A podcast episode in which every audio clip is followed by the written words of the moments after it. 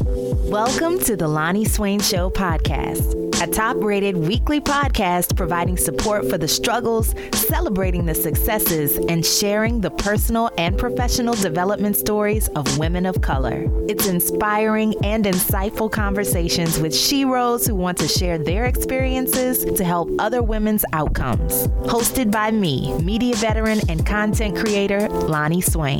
The purpose of this show is to remind you that everyone has to go through something to get somewhere. Thank you so much for listening. I love and appreciate your feedback, so don't forget to rate, review, subscribe, and share. Now let's get into the show. All right, on today's episode, we're talking about a topic near and dear to my heart, which is separating your identity from your career. Joining me in this conversation is Erica Williams Simon, a social critic, author, host, and CEO of Sage House Media, a content and experience company that surfaces wisdom about who we are and how we want to live. Most recently, the former Washington Politico and lifelong civil and human rights activist was head of the Creators Lab at Snapchat, a first of its kind program that developed inspirational programming for a global network of young storytellers and creators. The self described professional question asker, I love that, is an accomplished moderator and interviewer. She is host of the popular podcast, The Call with Erica, creator and host of the Rosario Dawson produced digital talk show, The Assembly, and author of the book, You Deserve the Truth. She has been featured on The Today Show, O Magazine, and Washington Post, and is a frequent TV commentator. Welcome to the Lonnie Swain Show podcast, Erica. Lonnie, thank you so much for having me. And now the pressure is on since you are the professional question asker. I have to really perform and make sure I ask all the right questions in this conversation. You are fantastic. You're going to be great. thank you. Thank you. I appreciate that. So, I'll give a little backstory. Um, I learned about Erica from BlogHer Biz. She was the opening speaker and gave this very powerful opening. I don't want to call it a speech, but um, she she spoke. Yeah, a, a, very powerful opening talk about the ideas of work versus a job, and also kind of separating your identity from your career. And Erica didn't know this, but that was something that I was currently struggling with or still am struggling with, like separating identity from career. So that is what drew me to you and why I really wanted to have you on the show. So, number one, thank you for that talk. It was profound. And one of my girlfriends who attended with me, she thoroughly enjoyed it as well. And that's something that she's been going through and something I feel like a lot of people that I know are kind of going through just reshifting, refocusing. If you're into astrology, some people say 2019 has kind of been about that for a lot of people. Do you find that that's a topic that a lot of people you know are kind of dealing with right now, just kind of redefining themselves? Yeah, absolutely. Most of the things that I speak about usually have that quality to them because I, I like to name the thing that we don't want to name, but that a lot of us are feeling. Yeah. Uh, and so rarely do I talk about something that I think, you know, entirely unique to me. I mean, of course, we'll get into my background and my story, and we all have different stories and experiences, but so much of what connects us is these experiences that we don't know how to talk about, and we yeah. think maybe we're the only one feeling it or going through it. Um, yeah. So I like to come places and say, no, you know, I don't care how we got to talk about it today. Yeah, we're going to talk about this thing because I know I'm not the only one. Uh, so yeah, work and career and identity and jobs and all those words that have to do with how we spend our days and we wrap our our dreams up in them and our identities up in them everyone is, is wrestling with what that looks like and how how to be whole in the process of trying to figure that out. Mm-hmm. So let's start from your beginning. What did you think you were going to be when you grew up? Oh my goodness. Um, let's see. When I was really really little, it was I was going to be Whitney Houston. Like that was it. there were no questions after about that. Um, I love and it. Then along the way, what I realized is I actually didn't ever have specific jobs in mind. I had a vision of a life, which mm. I think I think is also true for a lot of people. It wasn't that I knew that there was this one thing I was going to do, but I was like, I'm going to be a jet setter and I'm going to be like speaking to people. I'm going to be on TV doing something. I don't know what. Okay. I've never heard that. I've heard people, everybody's like, oh, I thought I was going to be this, but I love that you envision, I don't know specifically what I'm going to be, but this is the life that I want to create. I love that. Yeah. And I mean, that, that has its um, benefits and its challenges, right? Because it also means that the journey between where you are and this, you know, vague vision of your life mm-hmm. is going to involve a lot of experimentation because I, I just, I knew my talents and my skill sets. I didn't know what kind of job would hold those. And I think that's something our generation, uh, you know, has dealt with a lot and that we, you know, we're very tapped into what are we good at doing? What do we enjoy? What makes us feel a certain way? And then we look at the job market and we're like, I don't know where that fits. So I'll right. maybe try this and I'll try this and I'll make my own thing. So that was a part of my um, kind of growth process with not knowing in the beginning what I wanted to do. And so, how did you move through that and start experimenting? Let's see. So, I, it's funny, I started to talk at BlogHer this way, and I, I started my book um, this way. I start most conversations this way because everything that has come uh, in the later part of my life has started from my foundation of being a, a preacher's kid. And so um, when I was uh, born, my parents started our, our church in our basement when I was nine months old. And so church was always a huge part of um, my life, both from a faith standpoint, but also just the environment that I grew up in was all about having important conversations, you know, trying to change your life, change other people's lives, and change the world. It was a very mission driven environment, in some ways, mission first. Like that was the priority. Mm-hmm. Um, so when I graduated college, I didn't know what I wanted to do, but I just assumed because that's what I'd grown up around that whatever job I did had to be mission focused and mission driven. I was raised that way, and also I think probably naturally wired that way. And so, so what did you major in? In school? Uh, I majored in African American Studies and Public Policy. Uh, first two years, I was a journalism major, and then I transferred schools. And at the time, I said, "Well, I know how to do the talking thing. I want to learn a subject matter that will, you know, that I might be interested in talking about." Uh, okay. Uh, so then I switched to African American Studies and Public Policy. So when I graduated, a professor said, "Hey, I think I, there's a, a job that you'd be great at." I said, "Okay," and I got it. It was uh, the first job I applied for out of school and it uh, was at this big national civil and human rights organization.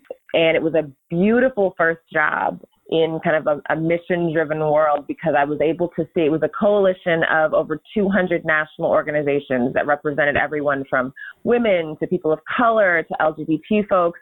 If there was any major organization in the country working on social justice issues, they were a member of this coalition. So it was a great vantage point to kind of see what the social impact world looked like. And very quickly, I kind of rose up the ranks in that world. I had a really strong work ethic, and I was pretty much the kind of person that whatever job was in front of me, I was going to try to just do it really, really well. And so, within a couple of years between that job and then another great job where I ran um, the youth policy arm of a, a major think tank, which was run by Bill Clinton's chief of staff, very quickly, like by 25, I had kind of stumbled upon this career where I was known in, in national politics as kind of a spokesperson for millennial causes, millennial issues. I was on television doing commentary, you know, had all these fancy accolades. I went to the White House, and it was this really fast paced career that it checked the box of being mission driven. It checked the box of using, you know, most if not all of my skills.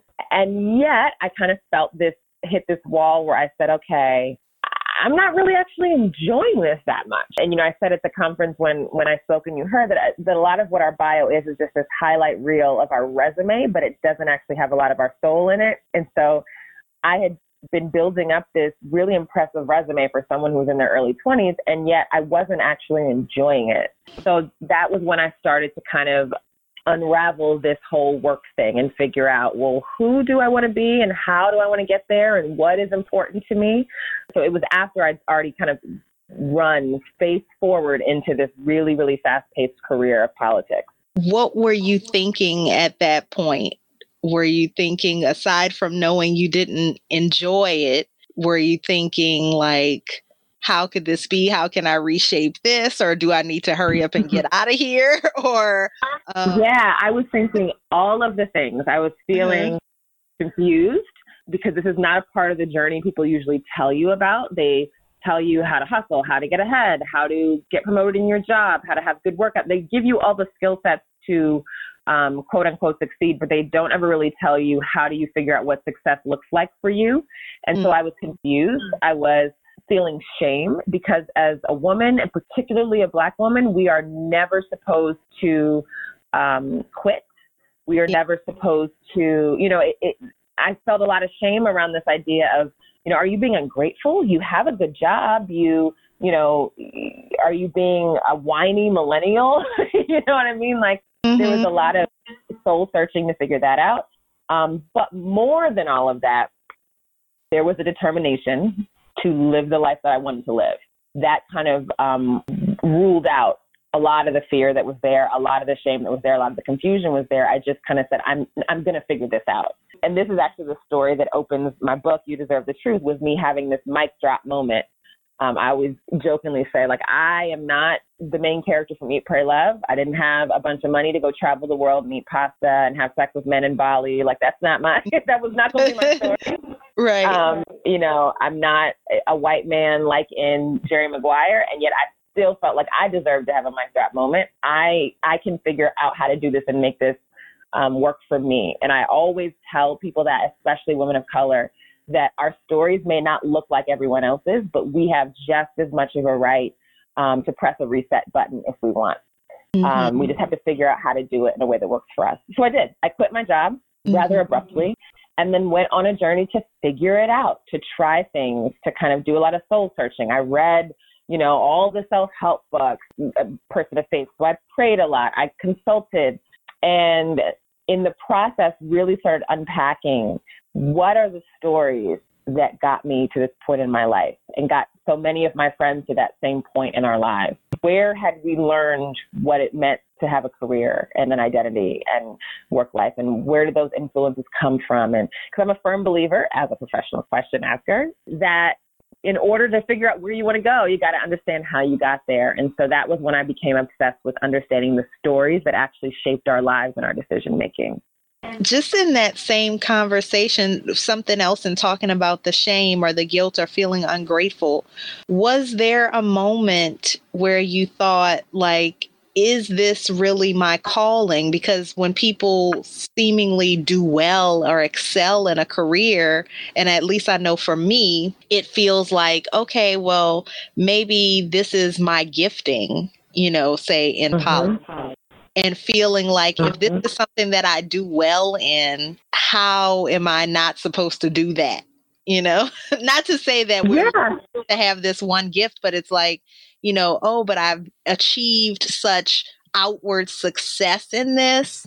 So d- is mm-hmm. that the, the signifier that this is what I'm supposed to do? And how do you I, rationalize that with yourself, I guess? Yeah, I do not believe that it is a signifier. So there is a difference between a gifting and a calling, right? So the gifting has a lot to do, again, with your talent, your abilities, your skills. A calling is where are you um, uh, at your highest and best use of those skills and, and giftings. And and I always like to say, um, my father used to say it, but I know he's not the creator of this. I've heard it many times before, but that God doesn't call the qualified; He qualifies the call. Mm-hmm. So your gifting is not necessarily indicative of where you're supposed to be or what your life purpose is. It is just a factor. It is something that it is important for you to know. You should recognize. You should figure out what uh, where you can thrive and what you can do well. Uh, but it is not the end of the the equation to figure out where you're supposed to go. And I think some of that has to do with you know your own measures of success. Will this lead me to that life? Some of it has to do with feelings. Not it's not all feeling focused, right? Because nothing feels good all the time. Yeah. Um, but some of that. But if but I will say this: if you are in a work environment where you are feeling bad more than you are feeling good, that should be a powerful indicator, right? It's not about never feeling bad. Um, we all do things we don't want to do or we don't find fun or pleasurable. But if every day you are feeling emotions um, that are negative, if you're feeling, um, you know, just just not in a good place more than you are feeling in a good place, you should stop and interrogate that.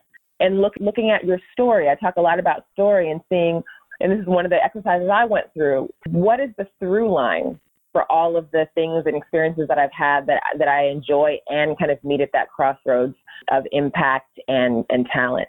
The jobs may look all different, but was there one thing that I was seeking in all of them, or one expression of my talents that that was a through line in all of them? And if so, maybe that can point you in, in the next direction. But but yeah, I, I went I asked myself that a little bit, but I was pretty clear that politics was not my calling.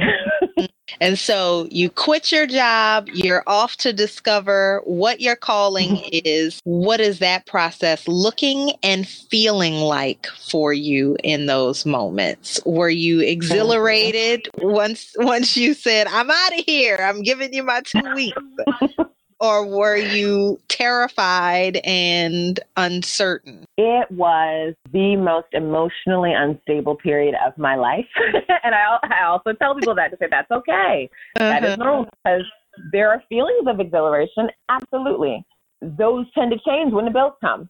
Yeah. you know, you're, Look. You're, you're real exhilarated until you figure out, okay, I got to, but I still got to work. You know, I'm right. not in a situation where, I, you know, I can just afford to just float around. I have to work. There are, you know, and this is when I always say it helps to also have people who understand you. I had just gotten married at that time. And so my husband was very, very emotionally in tune and supportive and just a, a big believer of me um, doing and being my best um, and mm-hmm. understood in a way that you know, I didn't tell my mother initially that I quit my job for a little while. Oh, wow. yeah, she comes from a different generation. And she also is an incredibly supportive mother, but just I knew she would probably have asked me some questions mm-hmm. that I wasn't ready to answer yet. Um, and be worried so, for you too, and be very worried exactly exactly because she you know wants the best for me and and quitting a job doesn't always look like the best for you right right um, so so yeah so there were moments there were high moments and there were low moments.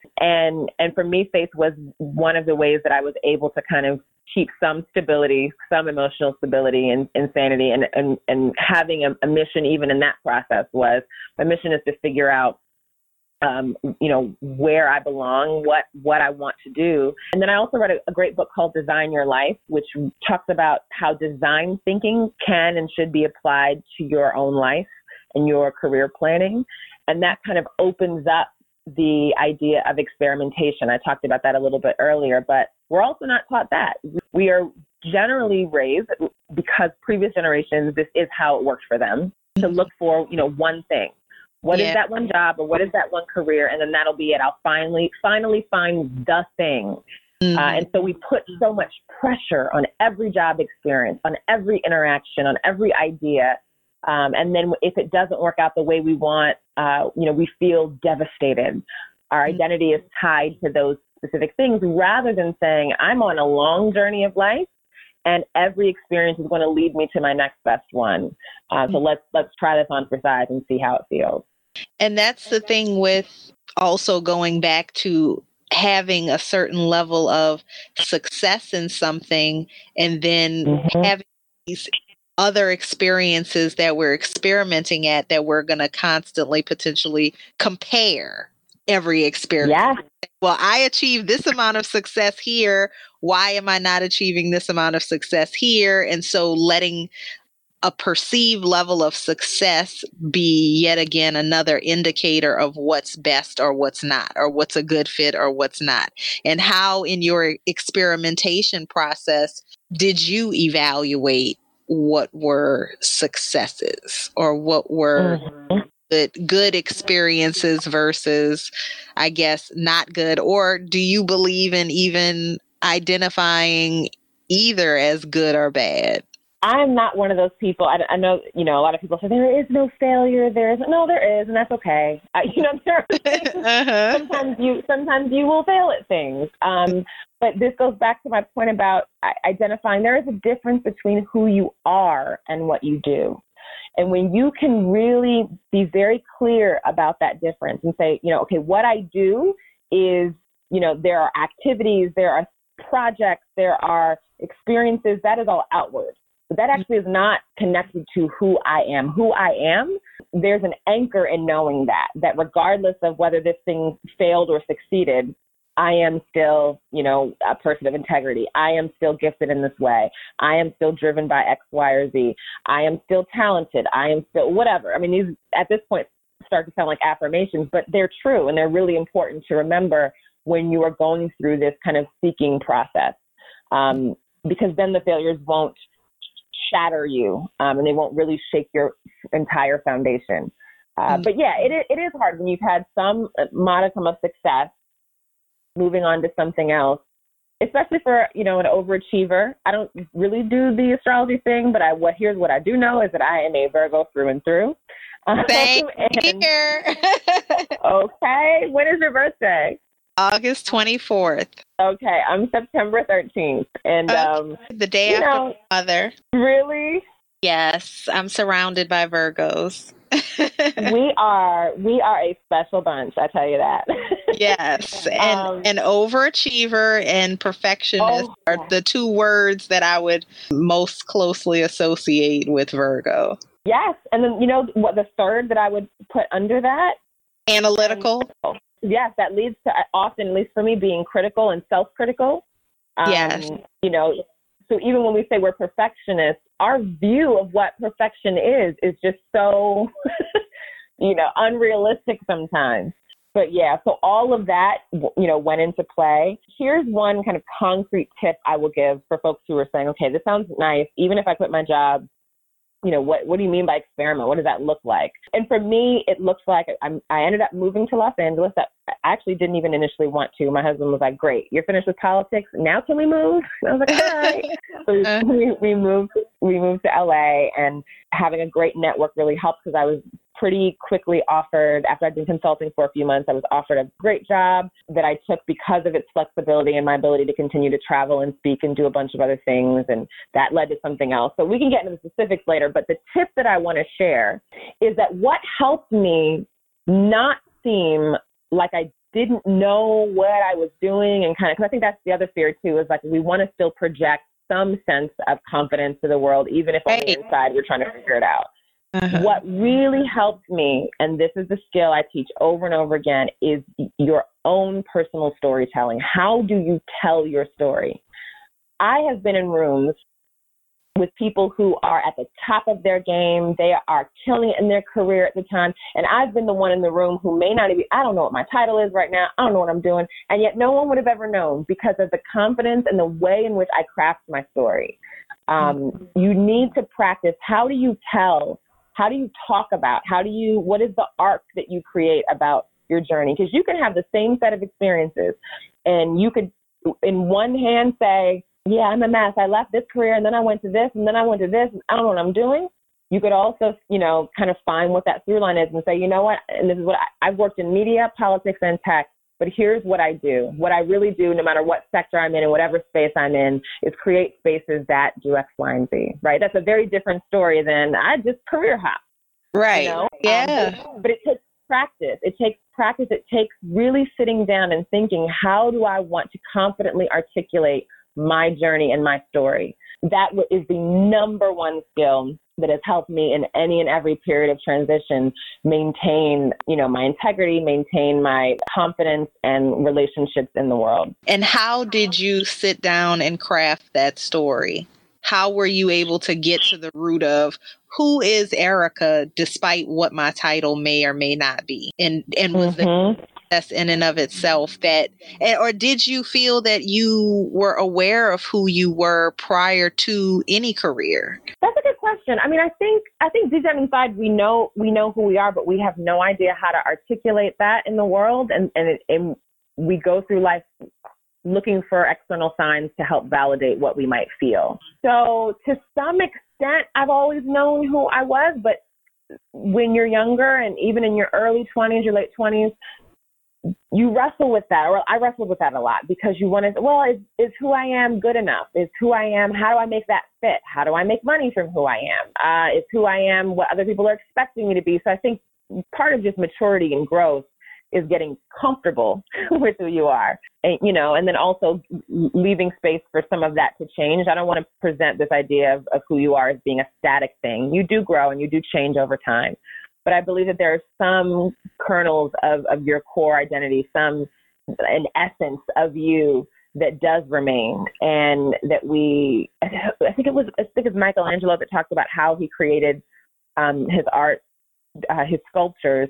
Wasn't necessarily that he had a very clear vision in mind. It was that he had uh, uh, a, a block of, of of ceramic or, or cement or whatever the material was and he he just chipped away until it revealed itself mm-hmm. and I think that's kind of what life is like is that even if you don't have a very clear picture of where you're going or what you want to be, um, the work of life is to just keep chipping away until that becomes clear and not to get discouraged if you don't see it right away.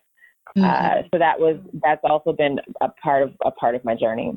Today, with what work that you're doing and speaking engagements and all of the efforts that you're making to bring awareness to the impact that our identities and our careers can have on our total life design.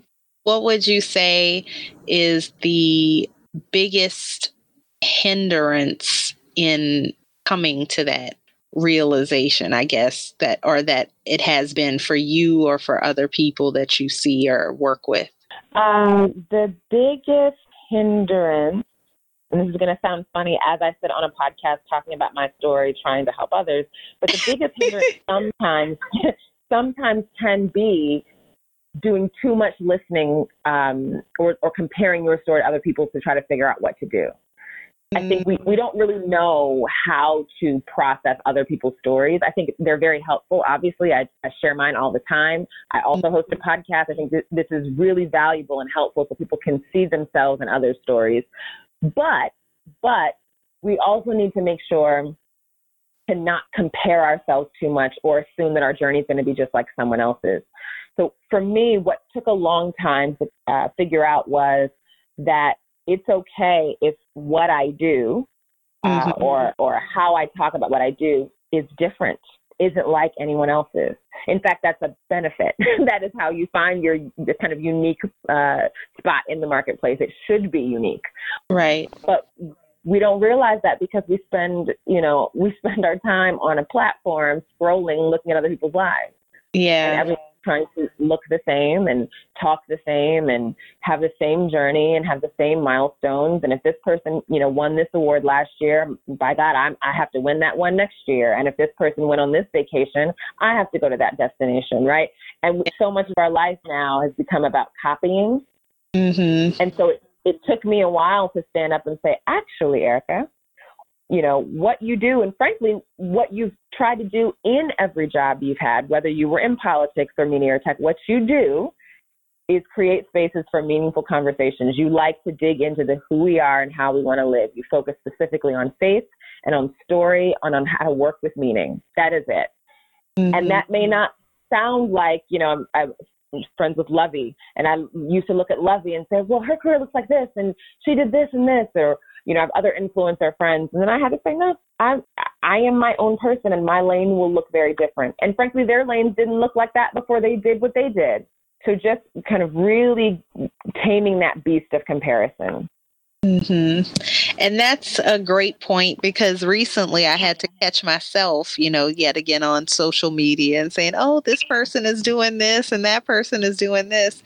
And before I went down a rabbit hole of depression and, and self doubt and uncertainty or all these different things, I said, but you don't even want those things. Like, that's not even the life that you described for yourself or that you're working towards. So, why is that making you feel like you should be doing these things? You know, just because it's something mm-hmm. that being celebrated by other people because that may be what they envision for their life, you know, whether that be um, professionally or personally.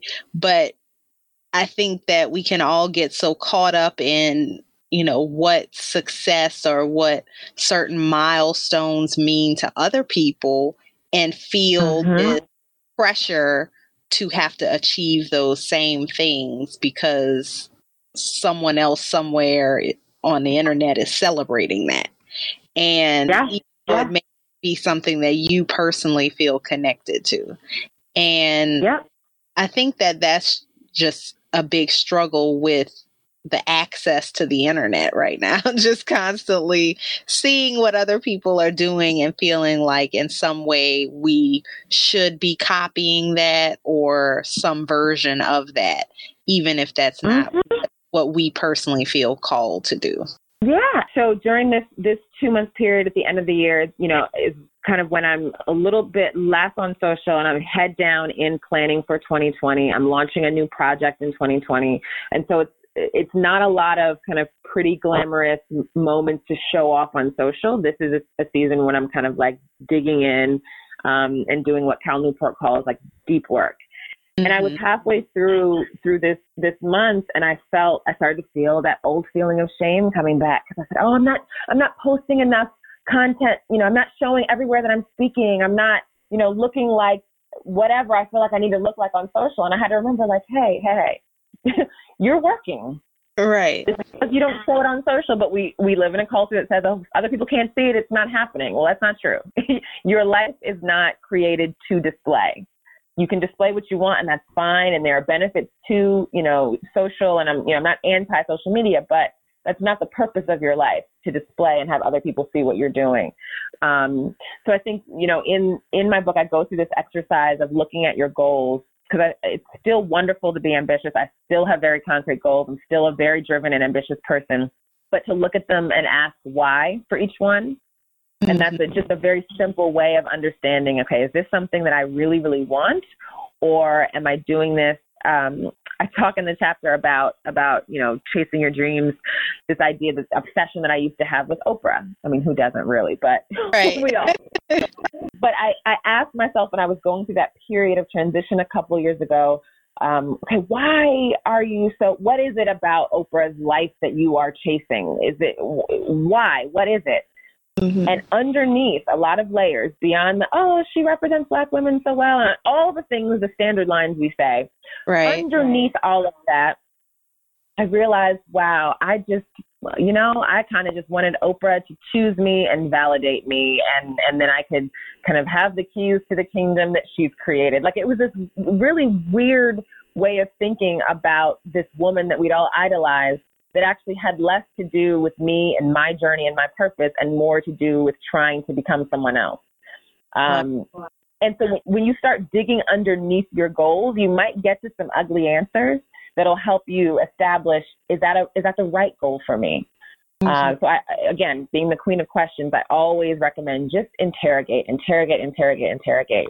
To get to where you are today and having these conversations that can sometimes be uncomfortable for a lot of people. Mm-hmm. How mm-hmm. do you get people comfortable with it, with having that conversation about what may not feel good and what may be an ugly truth about yourself? Yeah, share your own first. Vulnerability breeds vulnerability.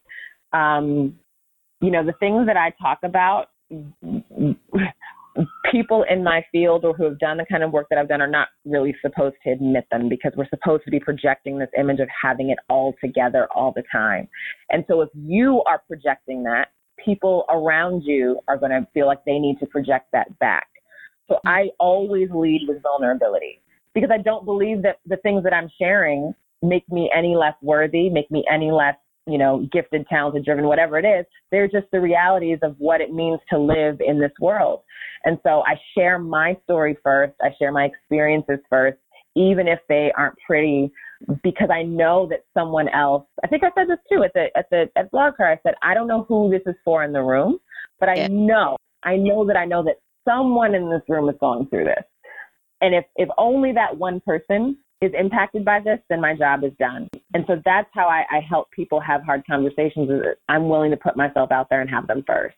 And if someone right now is listening and they're in a job that they don't feel connected to or have transitioned from a job and are in that place of discovering what it is that they want to do, do you have some suggestions that have worked for you on how to stay connected in who you are and separating that from the career that may have been a failure or the experiment that may not have led you to where you felt you wanted to be? Yeah, I'll give two tips. I'll give a, a kind of a, a practical, you know, career tip, and then I'll give kind of the emotional, spiritual tip to how to how to stick through it all. So the practical career tip is when you are whether you are currently still in the job that you don't like or you are have already left it and you're trying to figure it out talk to as many people as you can.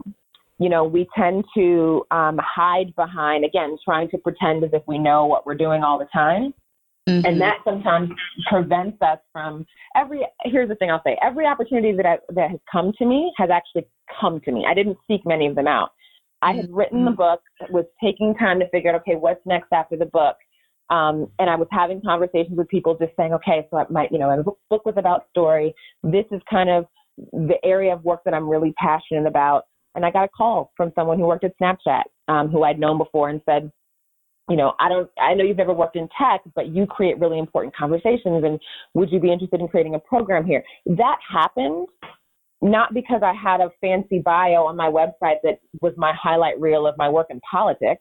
That mm-hmm. happened because I was open about sharing the new direction I wanted to move in, and because I was open about sharing what I thought my purpose was like, even if it wasn't what my job currently was. So the tip is even while you're figuring it out, talk about it. Talk about what you're thinking, what you're feeling, what you're moving towards, um, because that helps bring it to you. And then the kind of emotional, spiritual tip while you're in all of that um, is like I said, for me it was prayer, but whatever your spiritual practice is, is to have something that anchors you in the bigger picture. We get very caught up in I don't know, navel gazing, I guess is the best way to put it. You know, me and what I'm dealing with and what I'm going through and how difficult it is, how confused I am, all of that. And that's important and it's real, but pick your head up sometimes, right? And just remember that that it's not life or death, usually. Usually it isn't life or death. Um, you'll make it another day and and you will figure it out. You absolutely will. And so ground yourself in something that helps remind you of that on a regular basis. Before I let you go, I have my last five questions. Okay. What's your favorite act of self care? My favorite act of self care. I love massages, and um, you know what? I'll take that back because I don't. I do massages every now and then, skincare is my obsession. I worked as a licensed esthetician in college, and so I've never given up the skincare passion. I will go to Sephora and spend way more money than I should on expensive skincare products and give myself facials multiple times a week. so that's my, my hey, favorite. What is something you wish you were better at? Decorating. I wish I could design a really, really cute home that looked good on Instagram. But does it feel cozy for you? The important. It does. It does. But I, I do wish I had a little. Uh, my mother can pull together a room with anything. You give her one hour and she can make it look beautiful. So I wish I was better at that. So it must be in the bloodline somewhere. She can do it. I know. I know. I'm trying. what is your definition of success? My definition of success is using my gifts and skills to support the life that I want to create. Now, what does that look like for me? I love freedom is a value that is very high up on my list freedom and self determination. So, the ability to decide what my day and my life looks like at any given moment is very important to me. Freedom to you know move around and to travel that's really important to me and the freedom to spend as much time with family as possible those are the top three things. What's a quote or piece of advice that you live by? Maya Angelou said um, once before she went on stage to center herself, she would always say, um, God, let me be a rainbow in someone else's cloud. And so I always think, even though I put a lot of pressure on myself to perform, to, you know, go out in the world and do these big things that lead to accolades and whatever it is, that really, if I've made someone else feel good.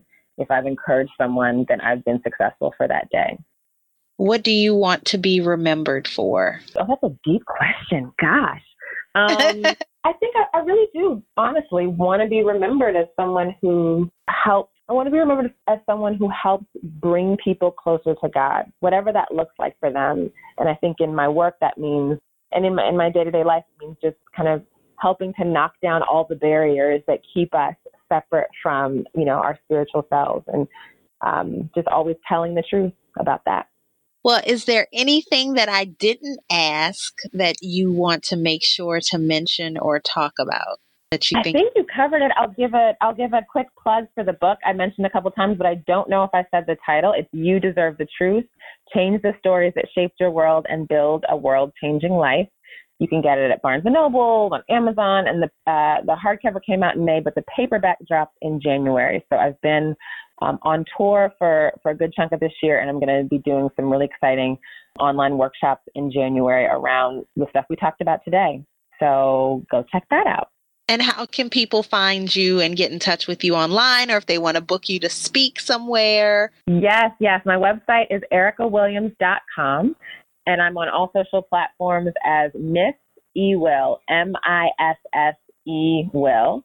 I don't post all the time, but my DMs are lit. People are constantly talking to me in my DMs. So if you want to talk to me, reach out. Please do. Feel free to hit me up via email, send me a tweet, or or on Insta. I'll be there.